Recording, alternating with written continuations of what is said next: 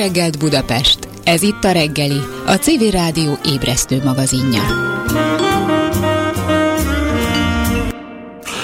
Hatalmas generációs szakadék van a szülők és a gyerekek között, ami napról napra mélyül, miközben a kicsik a digitális világ dzsungelében annak farkas törvényei szerint nevelkednek, ezt állítja Tóth Dániel, a pszichológus pasi, az üzlet and utazás legújabb epizódjában. Tóth Dániel pszichológus, a pszichológus pasi e, több mint öt éve működtet YouTube csatornát ezen a néven, hogy pszichológus Pasi, köszöntöm a telefonvonalban Tóth Dániel, pszichológus. Jó reggelt kívánok! Jó reggelt kívánok! A digitális eszközök rohamos fejlődések kapcsán beszél egy a gyerekeket érintő jelenségről, amit ön mauglisodásnak nevez. Mire gondol? Tehát mit jelent ez? Uh-huh. Ez voltak éppen a klasszikus ilyen maugli történeteknek a modern megfelelője, csak olyan értelemben, hogy ma nem az állatok között nevelkedik a vadonban a gyerek, hanem gyakran a digitális téren marad magába, annak a mondjuk a digitális dzsungelében, és annak a állatias, mondjuk farkas törvényei szerint tud nevelkedni a gyerek, és ez eredményezi ezt a fajta mauglisodást. Azért azt tudjuk, hogy Maugli esetében ott ugye voltak nagyon kedves jó állatok, meg voltak rossz állatok, de végül is a jók mindig ugye jó irányba terelték Mauglit, főleg nyilván azért is, mert emberi tulajdonságokkal is föl voltak ruházva. Itt a digitális veszélyek esetén is ebben is hasonló a helyzet? Vagy azért itt már elkeserítő? Ilyen ez közelebb van a például a dzsungelkönyvét ihlető eredeti eseményekhez, ahol azért a később megtalált mondjuk Mauglik nem, nem feltétlenül Disneybe illő módon viselkedtek, inkább vad állatias vonásokkal, és nem is mindig lehetett őket visszaintegrálni az emberi társadalomba. Voltak éppen arra gondolok itt, igen, az internetes sajátossága, például ez a kivagyiság, ez a lájkadásat, annyit érsz, lájkod van, idézőjelben következmény nélkül bárkivel megtehet bármit, stb. Tehát ezek sokszor inkább, inkább negatív módon befolyásolják a gyerekeket. Uh-huh. E, mit tehet a szülő, aki ugye valljuk be, fényévekkel le van maradva e, digitális tudás szempontjából a gyerek mögött? E, mi, mi, milyen eszközei Egy vannak? A legfontosabb feladata az, hogy elfogadja azt, hogy le van maradva, ahogy mondtam. Nem lehet ma azzal a repertoárra a gyereket nevelni, ahogy minket neveltek, tehát művelődni kell, pótolni kell a hiányosságokat, technikailag, ha nem is napi, de heti szinten erőt kellene arra fordítani, hogy kövessük ezt a világot, vagy minimum a gyerekeinknek az élményeit, amit ebben a világban megélnek. Tehát ez egy nagyon fontos feladat a szülőnek, hogy képben legyen. Uh-huh. Arról is beszél, hogy például a like vadászattal az ember magából csinál egy terméket. Ezt úgy kell érteni, hogy a magasabb like szám érdekében egyesek szinte bármire képesek? Konkrétan ez a jelenség mutatkozik meg az interneten, igen, tehát hogy beindult egyfajta ilyen lelki prostitualizáció, ahol tényleg a lájkokért mindent, és ez rendkívül alá tudja ásni a, mondjuk főleg a fiataloknak a, az önbecsülését, önértékelését, megváltoztatni azt, hogy gondolkodnak magukról, emberi értékekről, a kapcsolatokról, stb. Uh-huh. A pandémia e, rontja, vagy, vagy javítja ezt a helyzetet?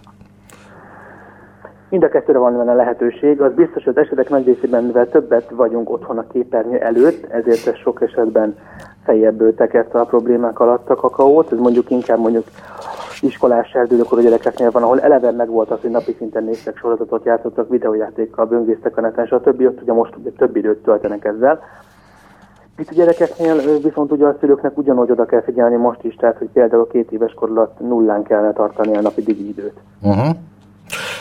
Azt is mondja egyébként, hogy nem a videójátékok teszik tönkre a gyerekeket. Ezt hogy értsük?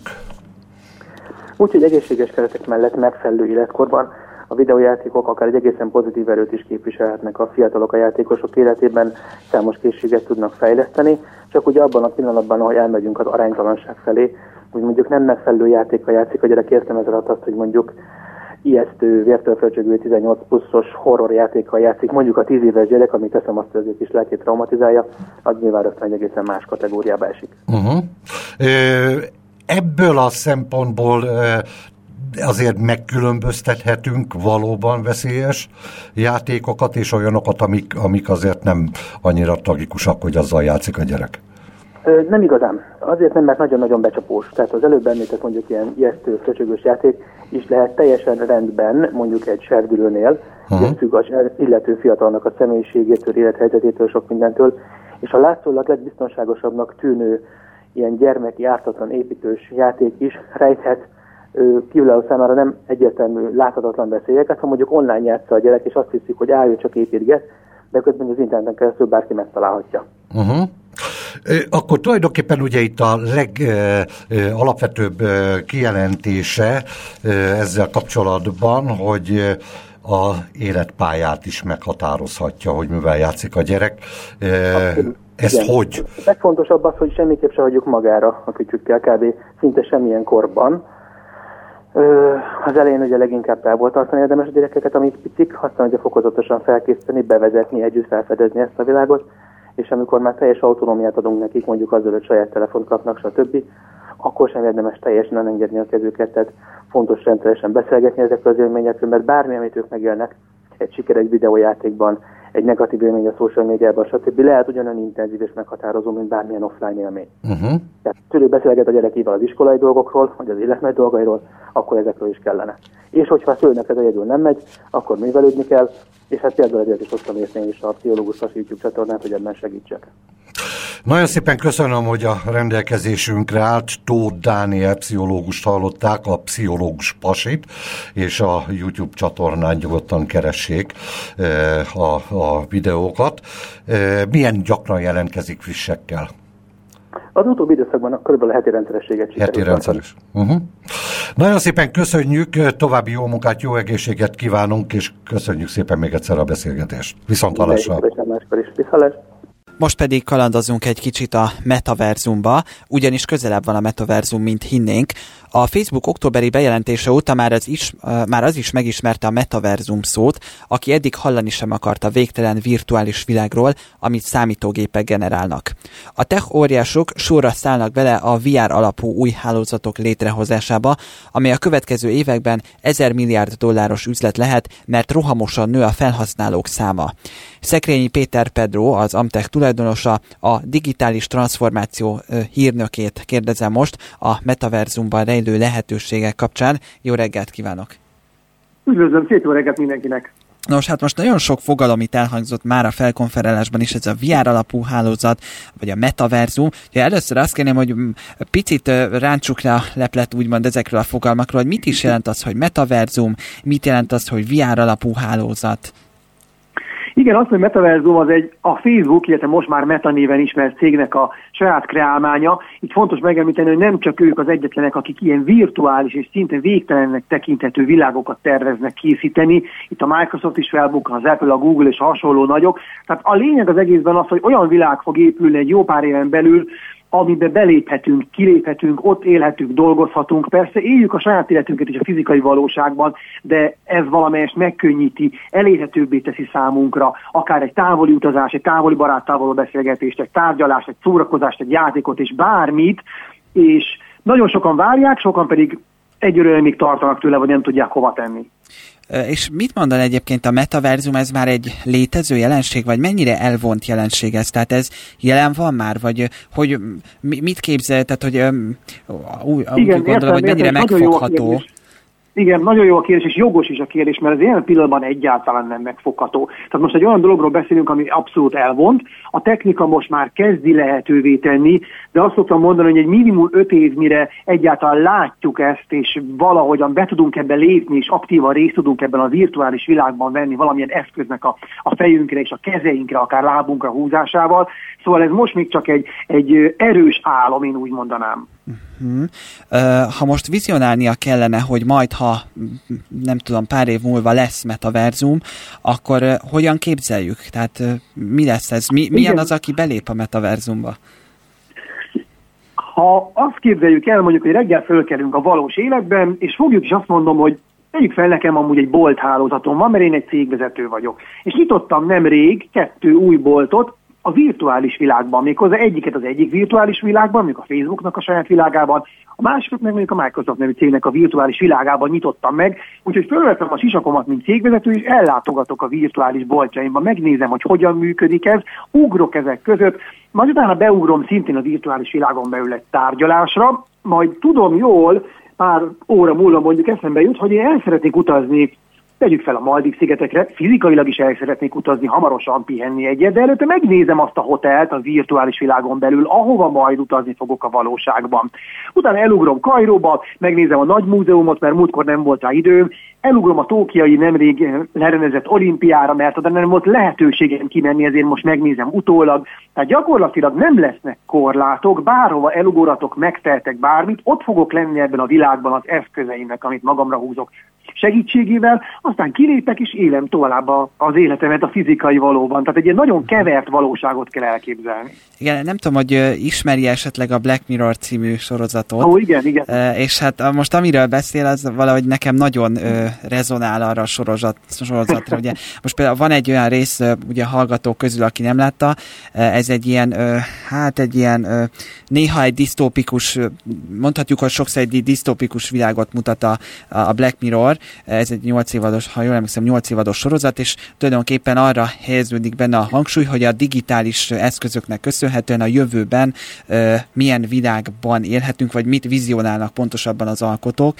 és hát tehát a legvadabb ötletektől kezdve minden van. Most, amit most itt mondott, most nem tudom miért, de az első, ami eszembe jutott, hogy volt egy részről az egyik főszereplő, egy ilyen ö, videójátékban vett részt, de uh-huh. olyan formán, hogy a, a halántékára illesztett valamilyen eszközt, és abban a pillanatban, amikor azt bekapcsolta, akkor így a, a teste elernyett, és ö, így az agya és teljesen valahogy átkapcsolt az eszköz révén egy ilyen, ahogy ön fogalmazott, ilyen digitális valóságba, és akkor onnantól kezdve, hogy ebbe átlépett, az digitális térben egy ismerős stúdiót játszottak, és fizikailag is hatással volt a test testére az, ami történt a, vele ebben a digitális térben és játékban, és, és teljesen valóságként élte meg, noha egy virtuális térben vett részt, miközben az elernyett teste meg a, nem tudom, ott a kanapén feküdt éppen, vagy szóval, hogy amit most mesélt, az, az nagyon valahogy ezt a, a Black Mirror világot idézte meg számomra, és, és hagyd kérdezzem meg akkor e, ehhez kapcsolatban, hogy milyen eszközök lesznek szükségesek ehhez, vagy léteznek-e, léteznek-e már azok az eszközök, amelyek segítségével majd beléphetünk a metaverzumba? Ezek az eszközök ugye a játék ipar révén már régóta léteznek, ha csak elképzelünk mondjuk egy virtuális is, akkor olyan szinten mindegyikünk látott. Fölveszük a nagy behemót, sisakokat, most még ilyenek, ugye, és akkor a játékban ott lehetünk, ahol csak akarunk. Tehát azt kell mondjam, hogy az egész virtuális világ, meg metaverzum, ez a játékiparból származik alapvetően, csak ki fogja nőni nagyságrendekkel. Az eszközökre visszatérve ezek most is léteznek, de nem így kell elképzelni majd a jövőt, hogy nehézkes, kényelmetlen sisakokat veszünk és húzunk magunkra, hanem pejkönnyű eszközök lesznek, amelyeket gyakorlatilag csak így fölillesztünk magunkra, akár egy szemüveg, akár valamilyen nagyon könnyű, egyszerű sisak, és abban a pillanatban már belépünk a világba, a kezünkre húzhatunk különböző eszközöket, amelyek szintén, ahogy ön is mondta, visszahatnak a kezünkre, tehát érezni fogjuk, hogyha valamit megfogunk, megérintünk, fölemelünk a virtuális világban, és mindez nagyon egyszerűen fog történni, ami azt leginkább azt értem, hogy, hogy most, amikor egy új telefont veszünk, akkor, akkor mondjuk tegyük fel, jár hozzá egy vezeték nélküli fülhallgató, most mondtam egy példát, a jövőben pedig járni fog hozzá egy egyszerű szemüveg, amit szintén fölveszünk, és szint eldobható eszközként fogjuk kezelni, adjuk, veszük, bárkinek lesz ilyen, ez nagyon fontos. Mm. És könnyű uh, cuccokként kell, kiegészítőként kell ezekre gondolni majd. Ez lehet, hogy csak a újtól való, nem tudom, kisebb félelem vagy idegenkedés, de, de ő mit gondol, mhm. hogy nem, nem tartja esetleg ijesztőnek azt, hogy majd olyan eszközöket használhatunk, amelyek fizikai hatást is kiválthatnak, adott esetben nem tudjuk ezeket kontrollálni. Tehát, hogy nem tartja egy kicsit ijesztőnek, hogy már ez a, a meta világba való belépés, vagy a metaverzumba való belépés az eszközök révén, ezek már fizikai testi hatásokat fognak kiváltani?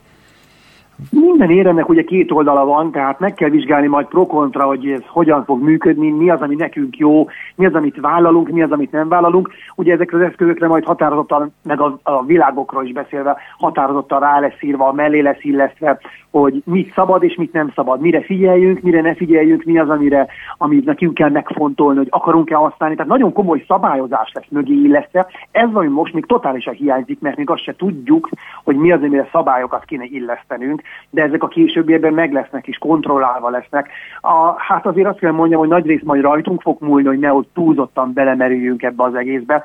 Én őszintén remélem, hogy mind a gyártók ebben majd részt vesznek és jelzik, hogy hol vannak a korlátok, és sőt én vizionálok olyan szakmákat, emberi, valós szakmákat, akiknek kifejezetten az lesz a szerepük, hogy nem csak eligazítanak minket ezekben a virtuális világokban, merre menjünk, hova menjünk, mit csináljunk, ha minket érdekel valami, de figyelmeztetnek is arra, hogy nehogy túl sok időt töltsünk el ebben.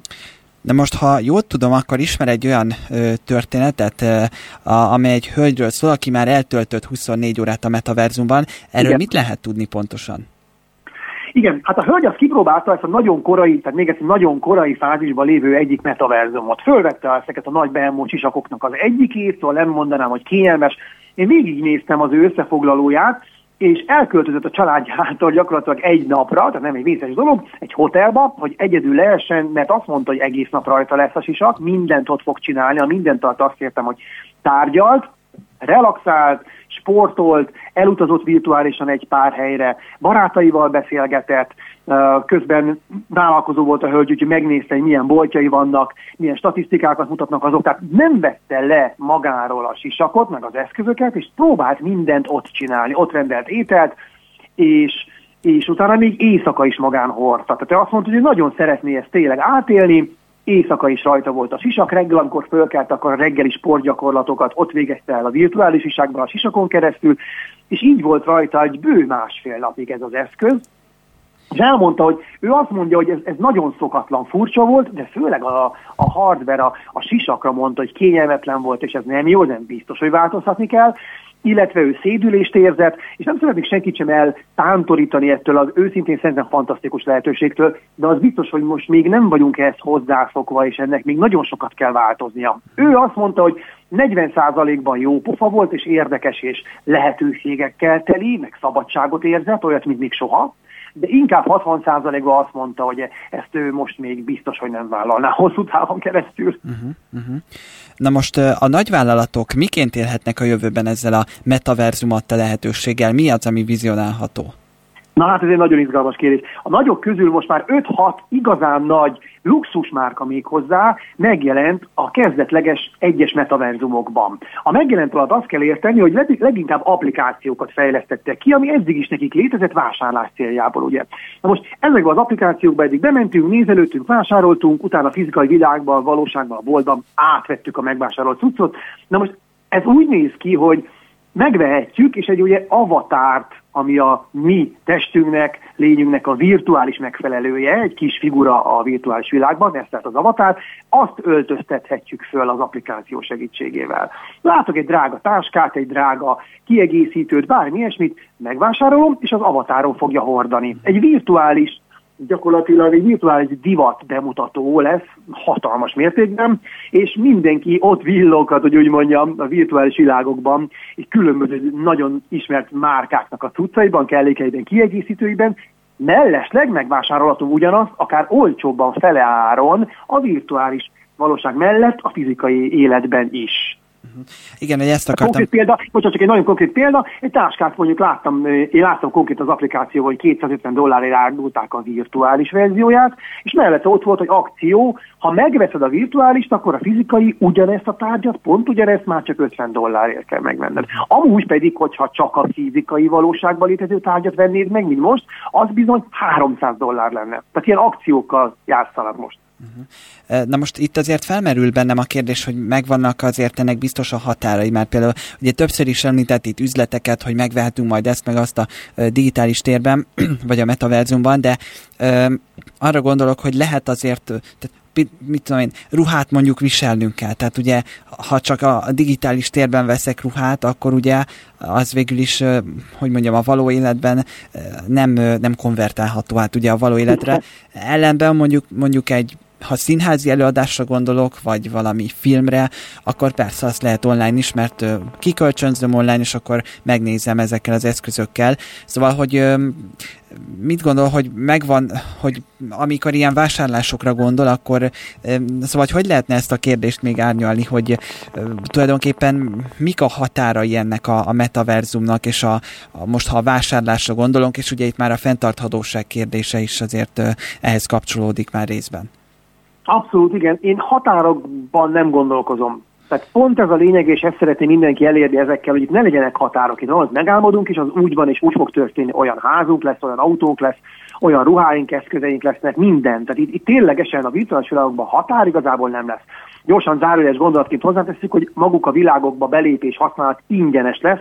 Itt azért kell leginkább majd fizetni, hogyha valamit ott vásárolni szeretnénk azon belül. Ugye ez a modell ez most is működik. Visszatérve a korlátokra, valóban nem lesznek korlátok, és a fenntarthatóság szempontjából pedig kifejezetten jó, hogyha azt mondom, hogy én az avatáromat öltöztetem. Mit mondana így most zárásképpen, hogy a virtuális világ térnyerése miként szolgálhatja a globális fenntarthatóságot, és akkor hagy kapcsoljam hozzá azt a kérdést is, amit ugye előbb mondott egy ilyet, ha jól értettem, hogy amit, ha megveszünk valamit az online térben, akkor a fizikai terméket már jelentősen olcsóbban vehetjük meg a, a valóságban, ha, ha jól értem valami ilyesmit Igen, igen, pontosan, pontosan és, ilyen akciókkal próbálkoznak most a nagy, tényleg ismert gyártók, igen, igen. Hogy ennek vajon mi lehet az oka? Mert ugye, ha én most csak a józan eszemet veszem elő, akkor azt mondom, hogy a fizikai terméket azt ugyanúgy elő kell állítani akkor így is, tehát ugyanúgy fel kell használni azokat a földi erőforrásokat ahhoz, hogy ez a fizikai termék megjelenjen, csak még pluszban megveszek hozzá valamit a virtuális valóságban. Szóval mit mondana, hogy miért lesz olcsóbb akkor a fizikai termék, hogyha megveszük a virtuális térben is? Igen, őnek teljesen igaza van, de azt ne felejtjük, hogy kell egy átmeneti időszak a mostani életünk, és ez a virtuálisabb lét felé, és ez az átmenetet éljük most mindannyian, tehát gyakorlatilag egy ilyen hatalmas pillanatban vagyunk itt, ahol elmesélhetjük, mi ott voltunk, amikor az átmenet volt, és mi keresztül mentünk rajta. Most ezt tapasztaljuk. A nagy gyártók is jelen pillanatban keresik az utat, hogy mi az, ami működhet, mi az, mi az amit az emberek szerethetnek és elfogadhatnak, mert a, a későbbiekben én inkább vizionálom azt, hogy bizony megvesszük az eszközöket, de kizárólag virtuálisan, megvesszük a ruhákat, de virtuálisan, és csak ezt az avatárunkat fogjuk költöztetni, és viszonylag kevesebb, kisebb ruhatárral beérjük, ez ugye a fenntartatósággal kapcsolatos, vagy, vagy éppen azt mondom, hogy nekem nagyon tetszik, van egy szép szőnyegem itthon, és ezt szeretném, pontosan ezt szeretném, hogyha valaki legyártaná, és ebből lenne nekem a házamban akár egy vagy kettő, lehet a többiek meg fogják szeretni, és ők is maguknak fognak a virtuális világban ilyet csináltatni. Tehát egyre inkább fog elterjedni az, hogy kevesebb fizikai tárgy, és több virtuális tárgy fog létrejönni. Illetve még a fenntarthatósághoz tartozik az is, hogyha azt mondom, hogy, hogy amit talán mondtam is egy példában korábban, hogy én szeretnék valahova elutazni, szeretnék megnézni egy eseményt, szeretnék megnézni egy múzeumot, egy színházat, de nem fogok oda menni, hanem megnézem a valamik virtuális világon keresztül. Igen. Hát azt hiszem, hogy ez egy kimeríthetetlen téma, és az elkövetkezendő szombat reggeliben még vissza is térünk erre, úgyhogy még visszavárjuk majd önt itt a szombat reggeliben. Nagyszerű, köszönöm. Én köszönöm, hogy itt volt ma velünk. Szekrényi Péter Pedro volt a vendégünk, akit a Metaverzum kapcsán kérdeztem. Kellemes hétvégét kívánok, viszont hallásra. Köszönöm, viszont hallásra. Magyarország a sereghajtók közt van a digitális fejlettséget mérő uniós index szerint.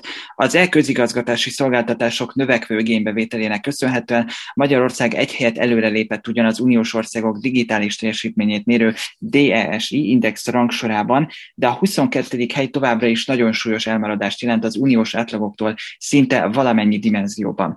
Továbbra is viszonylag jól teljesítünk a digitális vezetékes és mobil infrastruktúrában, ugyanakkor mind az állampolgárok digitális készségei, mind a vállalkozások digitális felkészültsége terén hatalmas a lemaradás. Ezen helyzet és a felmérés kapcsán kérdezem most Tajti Krisztinát, az IVS főtitkárát. Jó reggelt kívánok! Szia! Jó reggelt kívánok! Szia! Nos, kezdjük azzal, azt javaslom, hogy sajnos ez a rövidebb szekció, azt hiszem, hogy mi az, amiben jól teljesít Magyarország a digitális gazdaság és társadalmi index alapján. Hát sajnos olyan nagyon jól semmelyik dimenzióban nem teljesítünk, Ugye ez az index ez évek óta méri az Európa Unió tagállamaiban a digitális fejlettséget több dimenzióban. Egész pontosan négy olyan nagy fókuszterület van, ahol különböző metrikák alapján összehasonlítják a tagállamokat. Ugye az egyik az internet hozzáférés, a másik a humántőke, a digitális technológiák integráltsága, ami igazából a vállalkozások által használt digitális technológiákat, modern technológiákat és az elkereskedelmet jelenti, illetve a digitális közszolgáltatások, amelyet te is említettél, hogy talán ebben állunk a legjobb helyen, de uh, igazság szerint uh, mindegyik dimenzióban lenne még hova fejlődni. Az internet hozzáférés tekintetében legerősebb Magyarország egyébként. Az elmúlt években nagyon sok fejlesztés valósult meg, nagyon sok területen most már azért elérhetőek a az internet technológiák, van hozzáférés a lakosság számára. Az más kérdés, hogy ezt hányan tudják valóban használni, és hányan, tudják való, hányan tudnak valóban élni ezzel a lehetőséggel. Úgyhogy azt hiszem, hogy ezen a területen vagyunk a legerősebbek, és itt az átlaghoz közelítő teljesítményt tud nyújtani Magyarország, de sajnos a másik három dimenzióban eléggé a sereghajtók között szerepel. Na most picit beszéljünk arról, vagy nézzük meg részletesebben, hogy hol tart Magyarország a, a vállalkozások digitalizációjában az EU-s átlaghoz képest, hol helyezhetjük el az országot, illetve mi az oka annak, hogy ilyen állapotban vagyunk, ahol. Sajnos ebben a dimenzióban vagyunk a leggyengébbek, leggyengébbek ugye a KKV-k technológiai modernizáltsága, a vállalkozások digitalizációs szintje csak a 25. helyet biztosítja számunkra a 27 tagállam közül, és hát ez egy nagyon gyenge teljesítmény, igazából csak Románia és Bulgária van mögöttünk, és ezt mi annál is inkább problémásnak látjuk, mert azt gondoljuk, hogy a KKV-k adják a magyar gazdaságnak azt a masszív gerincét, akiket különösen fontos lenne technológiailag is pályára állítani, és biztosítani számukra azt, hogy a modern technológiák használatával képesek legyenek hatékonyságot növelni, képesek legyenek versenyképességet növelni, és akár adatalapon tudjanak döntéseket hozni és működni. Ehhez nagyon-nagyon sokat kellene még tenni, és igazából az IVS meg is fogalmazott az Összefogás a Digitális Magyarország programjában néhány olyan javaslatot, amik azt gondoljuk, hogy hozzájárulhatnak. Például a KKV-k digitális fejlettségi szintjének emeléséhez.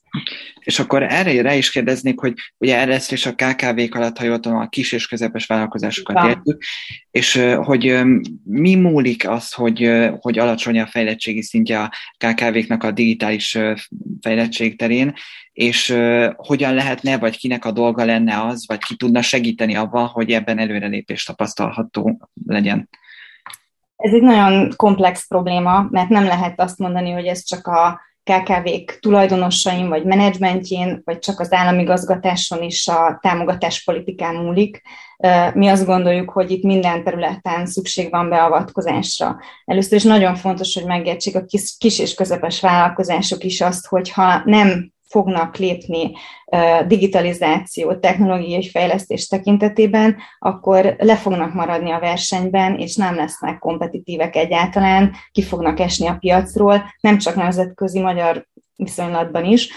Ugyanakkor a, ugyan, úgy meg kell érteni ezt a támogatáspolitikának és a szakpolitikának is, hogy fókuszáltan kell foglalkozni ezzel a, ezzel a gazdasági csoporttal. A magyar gazdaság tényleg egy jelentős tömegét adják a kis és közepes vállalkozások, és azon túl, hogy megértsék ők maguk, és legyen saját maguknak igényük arra, hogy ők modernizáljanak és fejlesztenek, szükség van ösztönzőkre, szükség van forrásokra, és szükség van olyan platformokra, ahol egyáltalán megismerhetik azt, hogy ők milyen területen hogyan tudnak fejlődni, fejleszteni. És történtek ezzel kapcsolatban az elmúlt időszakban is előrelépések, voltak olyan projektek, olyan kormányzati programok, amelyek ennek a segítésére indultak el, de sajnos még az igazi hatásra várunk. Még sajnos nem látjuk azt, hogy ennek olyan eredménye lenne, ami akár ennek ebben a régióban, vagy akár Európai Uniós összehasonlításban jelentős javulást okozott volna a hazai. KKV körében. Na most az IVS-nek vannak esetleg egy-két ilyen konkrét gyakorlati tanácsai, most ha tudunk említeni ilyet, egy-kettő példát, hogy mit lehetne tenni, hogyan lehetne fejleszteni, hogyan lehetne beavatkozni? Hát van több javaslatunk is, egy-két példát, hogy kérted, esetleg kiemelve például mi azt gondoljuk, hogy ha lennének olyan digitalizációs szakértők, akik egy minősített rendszerben és költséghatékonyan akár támogatva elérhetőek a KKV-k számára, az például jó lehetőség lenne arra, hogy megértsék a KKV-k, hogy nekik milyen fejlesztési irányok le, vannak, mint lehetőség, és hogy, hogy milyen sorrendben hogyan tudják ezeket megvalósítani. És nyilván, ha már tudják azt, hogy ők mit szeretnének fejleszteni, amivel tényleg hatékonyságot fognak növelni, akkor ehhez igazított programok, támogatási lehetőségek legyenek elérhetőek, tehát mindenképpen fontos az, hogy az igényekhez igazítsuk hozzá a programokat, és utána pedig mérjük is vissza, elemezzük ki, hogy mi volt az, ami a leginkább elérte a kívánt hatást, és talán akkor oda fókuszáltan több figyelmet és forrást kell majd csoportosítani. Uh-huh, uh-huh. Most azt javaslom, hogy térjünk át a má- egy másik dimenzióra, ami szerintem szintén nagyon izgalmas, ugye ez a lakosság digitális kompetenciái. Mi mondható el erről, és, és ehhez kapcsolatban mekkora az IT szakemberekkel való ellátottsága az országnak? Akkor most, ha külön vizsgáljuk ugye ezt a két kérdést. Igen. A humántőke dimenzió a másik olyan mm, fókuszterülete a digitális gazdasági és társadalmi indexnek, ahol, ahol nagyon gyengén teljesítünk. Itt 23-ak vagyunk egyébként, és azért is nagyon kritikus megítélésünk szerint, hogy ebben a dimenzióban talán még intenzívebben kellene fejlődnünk, mert mi azt gondoljuk, hogy ez a dimenzió alapja a többi dimenzióban való előrelépés és siker elérésének is. Hiszen, hogyha társadalmi szinten és a szakemberek körében is tudunk fejlődni, a digitális képességek, készségek nagyobb arányban elérhetőek lesznek a lakosság, vagy kimutathatóak lesznek a lakosság és a, a szakma körében, akkor lesznek, megteremtve vannak a lehetőségek, akár a KKV-k fejlesztése, akár a digitális technológiák használata, vagy a közszolgáltatások terén is jobb eredményeket érjünk el. A mm, humántőke dimenzióban, ugye, ahogy mondtad, mérik a lakosságnak a digitális alapkompetencia szintjét, de ezen kívül nézik azt is, hogy mennyi fiatal választja az informatikai pályát, és sajnos ez csak olyan 3,94 százalék körül, körüli értéket mutat, és nem sikerült jelentősen javítani ezt az értéket nézik azt, hogy a nők aránya milyen az informatikai pályán belül, ez 16 százalék, tavaly ugyanennyi volt egyébként, tehát nem sikerült ezen változtatnunk, és elmaradunk jelentősen az uniós átlagtól, de azt is nézik egyébként, hogy az internetet használóknak a száma hogyan alakul. És ezekben mindegyikben sajnos azt látjuk, hogy az uniós átlag alatt teljesítünk, és mi azt mondjuk, hogy szükség lenne célzott programokra, olyan programokra, amik a lakosság széles körét elérik, és olyan programokra is, amik az informatikus életpálya modellt promotálják, és segítenek megérteni a fiatalokkal, megértetni a fiatalokkal azt, hogy ez tényleg egy nagyon is reális döntés számukra, hogy esetleg erre orientálják magukat. Mm-hmm. Igen, hát ugye az egyik, amit én most így leszűrtem tanulságként, hogy, hogy az oktatás, ami nagyon fontos lenne ezen a téren, ugye informatika terén. A másik pedig egy kérdés tulajdonképpen, hogy ami meglepetés nekem, ugye az ember innen-onnan azt hallja, hogy az informatikai szektorban, aki, van, aki el tud helyezkedni, az viszonylag jól tud keresni, legalábbis egy bizonyos idő után, nem tudom, a gyakornoki évek után, és hogy az a meglepő szám, bár nyilván én csak laikus vagyok a témában, de hogy ennek ellenére választják kevesen ezt a szektort, hogy erről tudsz-e valamit, hogy, hogy mennyire igaz, vagy csak egy mítosz az, hogy tényleg jól lehet keresni ebben a szakmában, és ha igen, akkor mennyi az átlagkereset, vagy ilyesmit lehet-e tudni esetleg?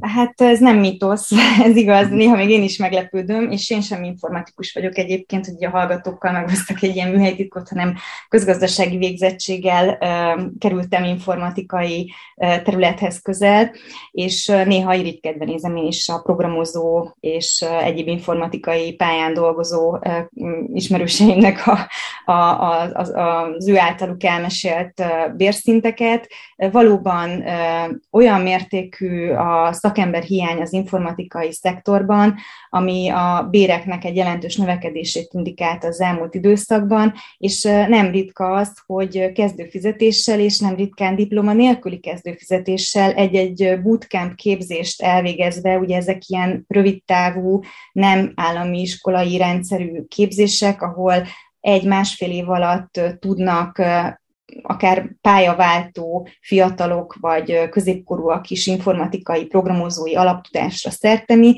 4-500 ezer forintos kezdőbérrel is el tudnak helyezkedni, és elég gyorsan tudnak előrelépni a bérszint tekintetében is. Tehát, hogyha valakinek van affinitása, és nyitott arra, hogy váltson, akkor ez mindenképpen egy jó alternatíva arra, hogy az egzisztenciáját biztosítsa. Ugyanakkor azt is látni kell, hogy, hogy nagyon nagy a szakemberhiány, és nagyon komoly probléma az, hogy, hogy ez nem csak Magyarországon van itt, hanem az egész Unióban, illetve globális szinten is megfigyelhető jelenség. Nagyon nagy a kereslet a magyar informatikusok iránt, tehát még nem csak magyarországi állások, hanem akár külföldi lehetőségek is is kecsegtetnek, hogyha valaki ezt a pályát választja.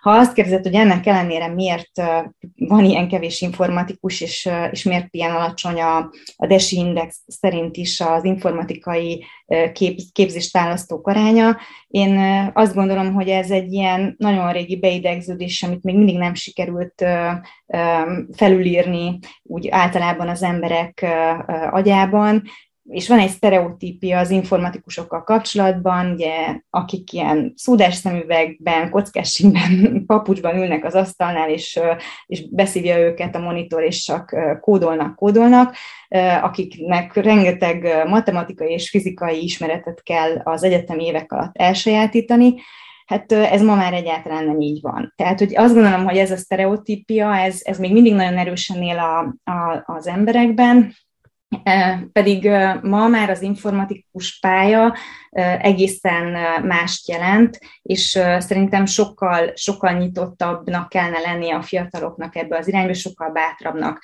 és főleg a nőknek.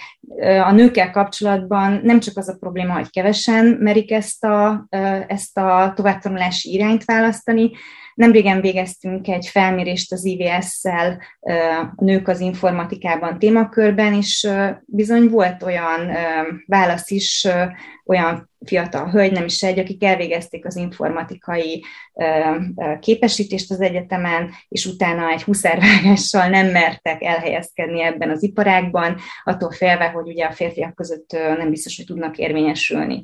És mi pedig azt látjuk, hogy egyébként a munkáltatók nagyon nyitottak a nők iránt is, nagyon sokan indítanak akár külön programokat is a női munkavállalóknak, úgyhogy én biztatom a hölgyeket is, a fiatal lányokat, hogy, hogy igenis gondolkozzanak abban, hogy ezt a, a pályát választák.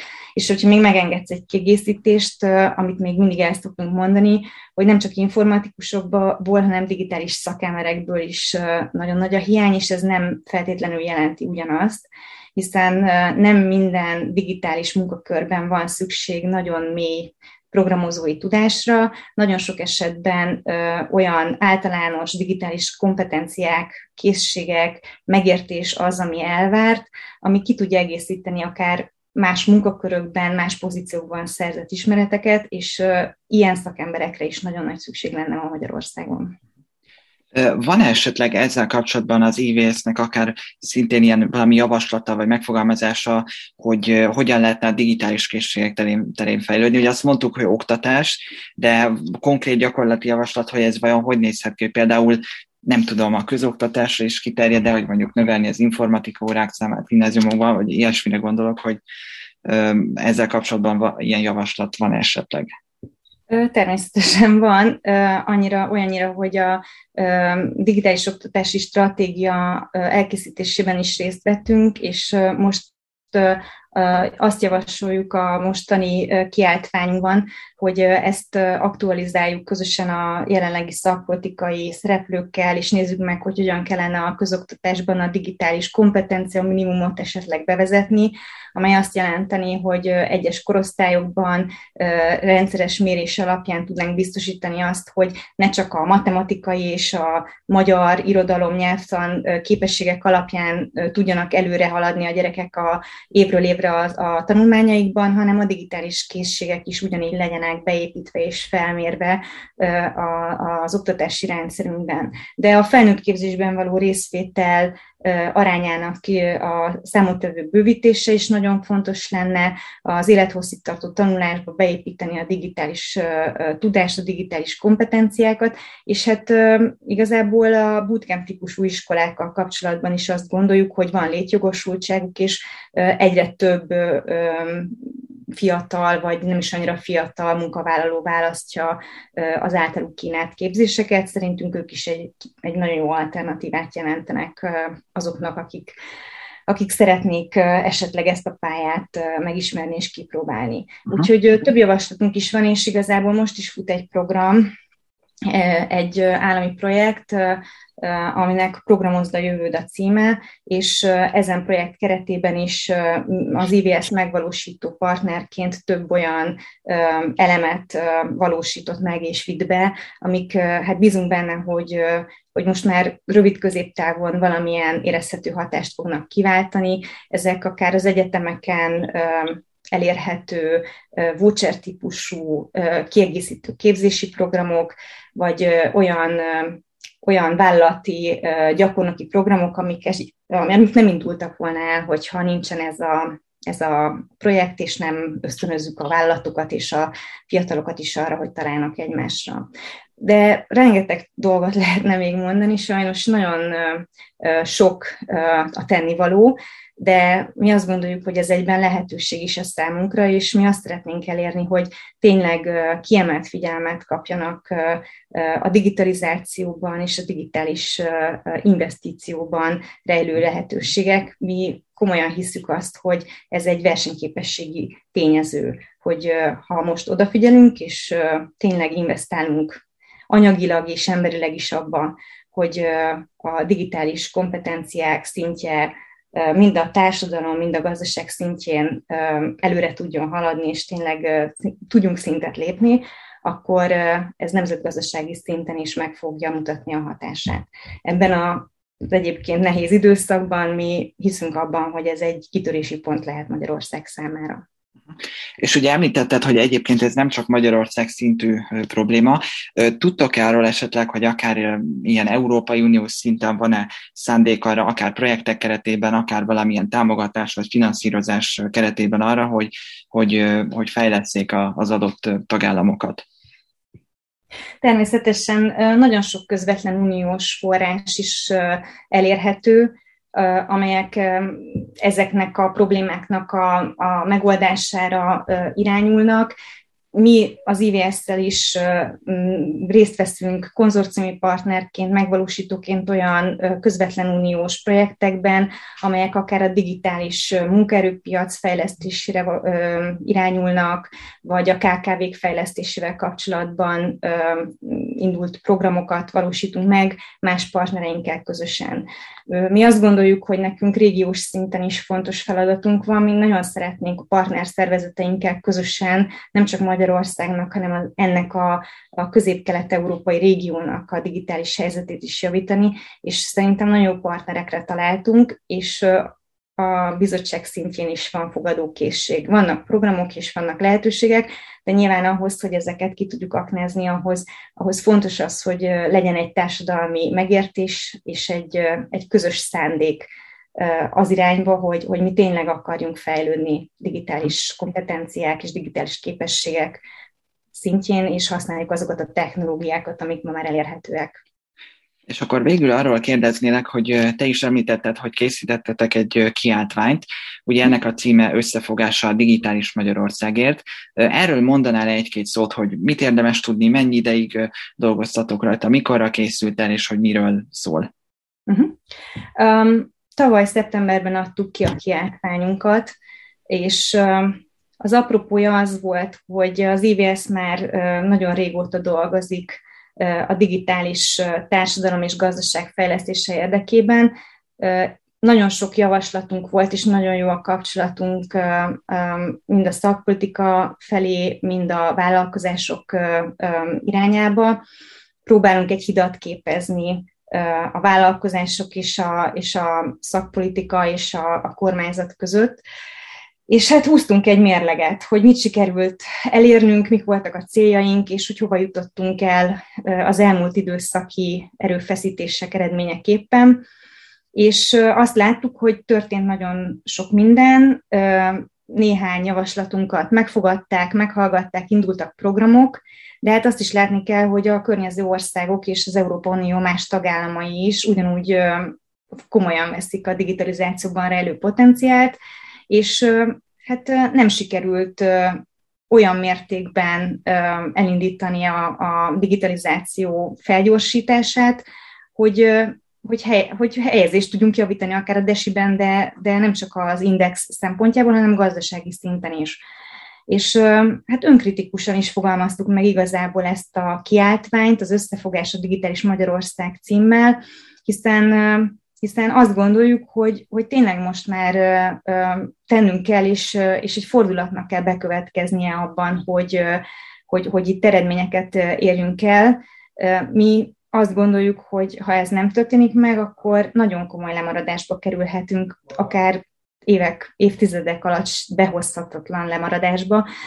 Viszont most még talán időben vagyunk ahhoz, hogyha összefogunk, és közösen dolgozunk ki javaslatokat, programokat, és ezt komolyan veszük, akkor tudunk még eredményeket elérni.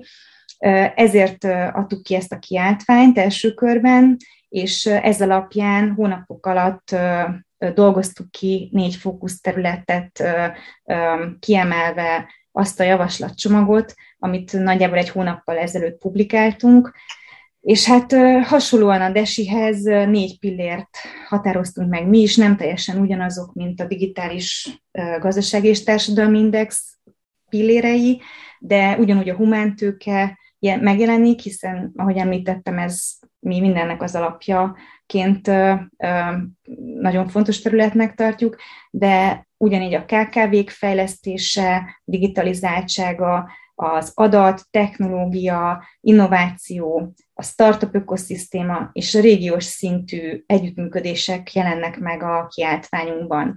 Úgyhogy ezeket a területeket tematizáltuk, és adtunk egy helyzetképet, megfogalmaztunk egy átfogó jövőképet, hogy hova kellene a mi megítélésünk szerint eljutni Magyarországnak a következő programozási időszak végére, és próbáltunk néhány olyan programjavaslatot, vagy néhány olyan, olyan intézkedési lehetőséget felvillantani, amik mint egy étlap igazából adnak, adnak, segítséget a vállalkozásoknak, de akár a társadalom tagjainak illetve a szakpolitika kormányzat számára is azt reméljük, hogy, hogy, hogy tudtunk olyan javaslatokat letenni, amikből tudunk majd közösen valamilyen eredményeket kovácsolni. Hát akkor úgy érzékelem, hogy még nagy a munka, ami hátra van, de most még talán érdemes lenne elkezdeni tényleg komolyan venni és ezzel foglalkozni. És hát én azt kívánom, hogy járjanak sikerrel, és hogy, hogy, hogy tényleg legyen termékeny ez a munka. És köszönöm szépen, hogy itt voltál. Tajti Krisztina volt a vendégem, az IBS főtitkára, akit a digitalizációval kapcsolatos felmérésről kérdeztem, és hogy hogy áll ennek a tekintetében Magyarország. Köszönöm szépen az interjút, és kellemes hétvégét kívánok. Köszönöm én is a lehetőséget. Reggeli, hétvége indító a Civil Rádióban délelőtt 10 óráig.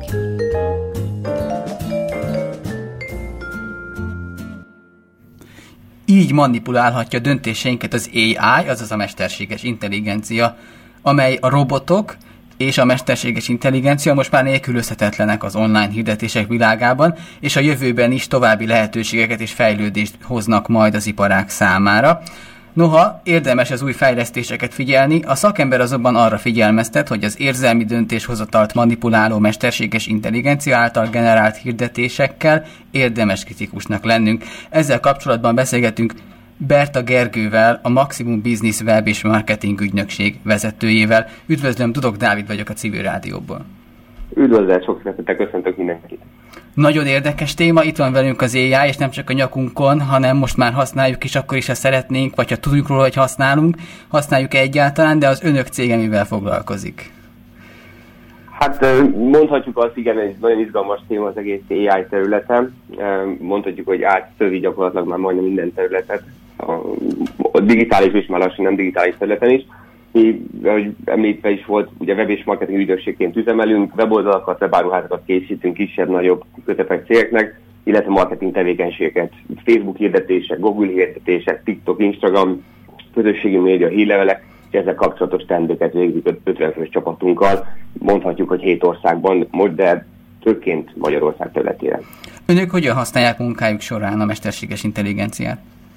Hát ugye nekünk az ügyfeleink a cégek, ahol ugye mondhatjuk a magyar társadalom elkölti a pénzét és megoldja a mindennapi vásárlásokat. Most ugye Black Friday közepén vagyunk, az elektronikai áruháztól, a kis babamama webshoptól kezdve az élelmiszer áruházig gyakorlatilag megjelennek az ügyfeleink, és hát gyakorlatilag teljes mértékben úgy használjuk, hogy úgy állítjuk be nekik a Facebook, Instagram és egyéb hirdetéseiket, hogy a magyar vásárlók minél nagyobb százalékban vásároljanak nyilván is költsék a pénzüket az áruházukba, és hát az AI az teljes mértékben azt segít, és ugye nyilván egy Facebook is a mesterséges intelligencia alapján működik, és úgy állítjuk be a hirdetéseket, úgy használjuk ennek segítségével gyakorlatilag az adott termékek, szolgáltatások megjelenítését, adott esetben akar valaki venni egy új telefon, akkor megjelentetjük azt a típusú telefont annak a közönségnek, aki leginkább ugye ezt meg akarja venni. Nek nyilván vannak előnyei, hátrányai, mert a marketing sokszor úgy ad el gyakorlatilag, hogy az egész mesterséges intelligencia sokszor úgy ad el, hogy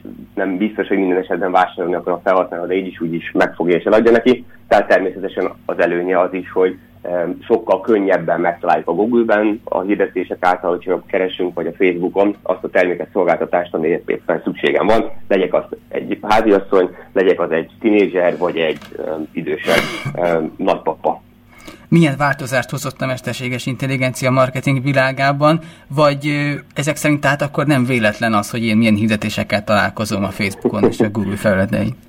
Nem, hát teljesen átformálta ezt még Elon Musk gyakorlatilag különböző interjúban, hogyha valaki el szokta kapni, is jelenti, hogy egyre jobban lépést kell tartanunk abban, hogy szabályozzuk szervezeti szinten a mesterséges intelligenciát, átformálja, és jövőben teljesen átformálja a piacot. Teljes mértékben mindent tud rólunk a Facebook, ezt le kell szögeznünk, úgy is, hogyha nem vagyunk belépve már hang alapján gyakorlatilag indirekt módon is, ha éppen fűnyírokról beszélgetünk most, akkor lehetséges, hogy másfél perc múlva felépünk a Facebookra, fűnyíró hirdetések jönnek velünk szemben, de az egész világhálót bejárja, és én felhasználóként, ha böngészek a neten, nézek egy használt autót, vagy nézem éppen a nőklapját, az is kihatással van gyakorlatilag a Facebookra, hogy direktben nem a Facebookot használom. Ebből adódóan mm, nekünk cégeknek, hirdetőknek és a vállalkozóknak ez egy nagyon nagy segítség, hogy elérjük a közönséget, de ezáltal nagyon személyre szabott, és ugye a robot, maga az egész mesterséges intelligencia olyan szinten ismeri a felhasználót, érzelmi, félelem, intelligencia, vallási és egyéb alapon, hogy konkrétan meg tudjuk mondani, hogy ebben a pillanatban ennek a magánszemélynek mire van szüksége. És pontosan azt a hirdetést fogja megmutatni azzal a színvilággal, azzal a szöveggel, amire neki éppen most szüksége van, hogy befolyásoljuk gyakorlatilag a vásárlási döntését. Akkor szoktam ezeket észrevenni a saját keresési jelvőzményeim, illetve hirdetésekkel kapcsolatban, amikor ez egyébként olyan témákról beszélgettek, amelyekről nem szoktam, és akkor hirtelen az ember megnyitja a Facebookot, és tényleg előjön egy olyan hirdetés, amelyről 20 perccel ezelőtt beszélgettünk valakivel, de igazából nem szorosan kapcsolódik hozzám, és ez nagyon érdekes, és néha akár ijesztő is lehet. Lehet, hogy manipulálni tudnak bennünket ezek a mesterséges intelligencia eszközök?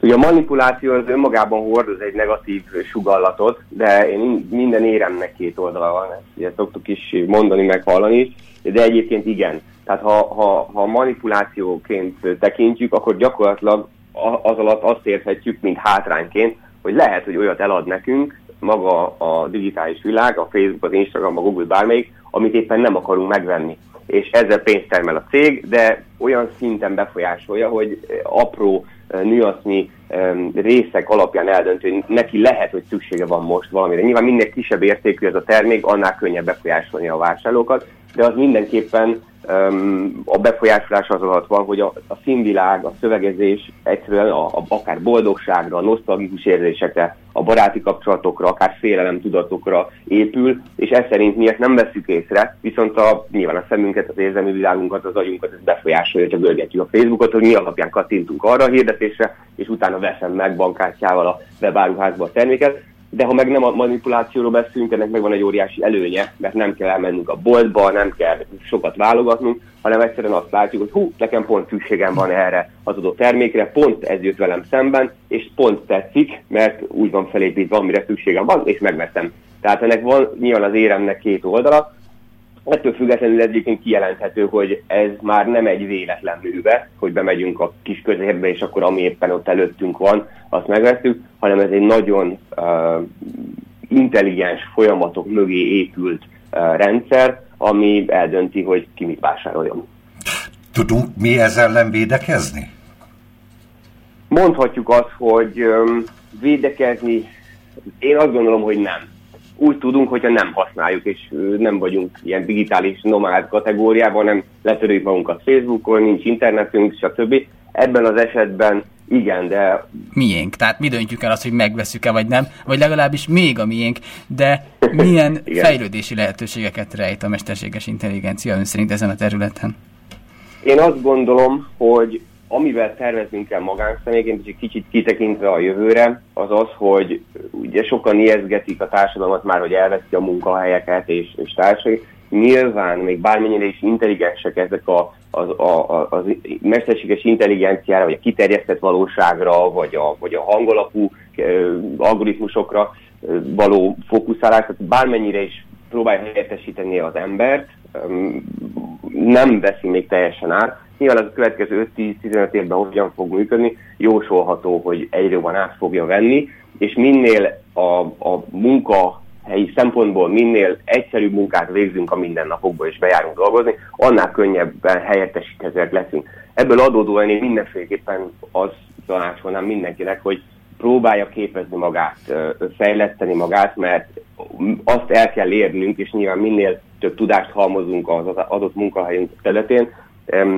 el kell mozdulnunk abba az irányba, hogy kevésbé legyünk helyettesíthetők, így ugye hosszú távon megmenthetjük akár a munkahelyünket is, tehát erre is ki tudhatni, az mindenképpen kijelenthető. Nagyon szépen köszönjük, hogy itt volt ma velünk, és segített eligazodni az ai kapcsolatban, illetve a mesterséges intelligencia marketing területen történő felhasználásával kapcsolatban. Berta Gergő, a Maximum Business Web és Marketing ügynökség vezérigazgatója volt a vendégünk. Viszont hallásra! Viszont hallásra!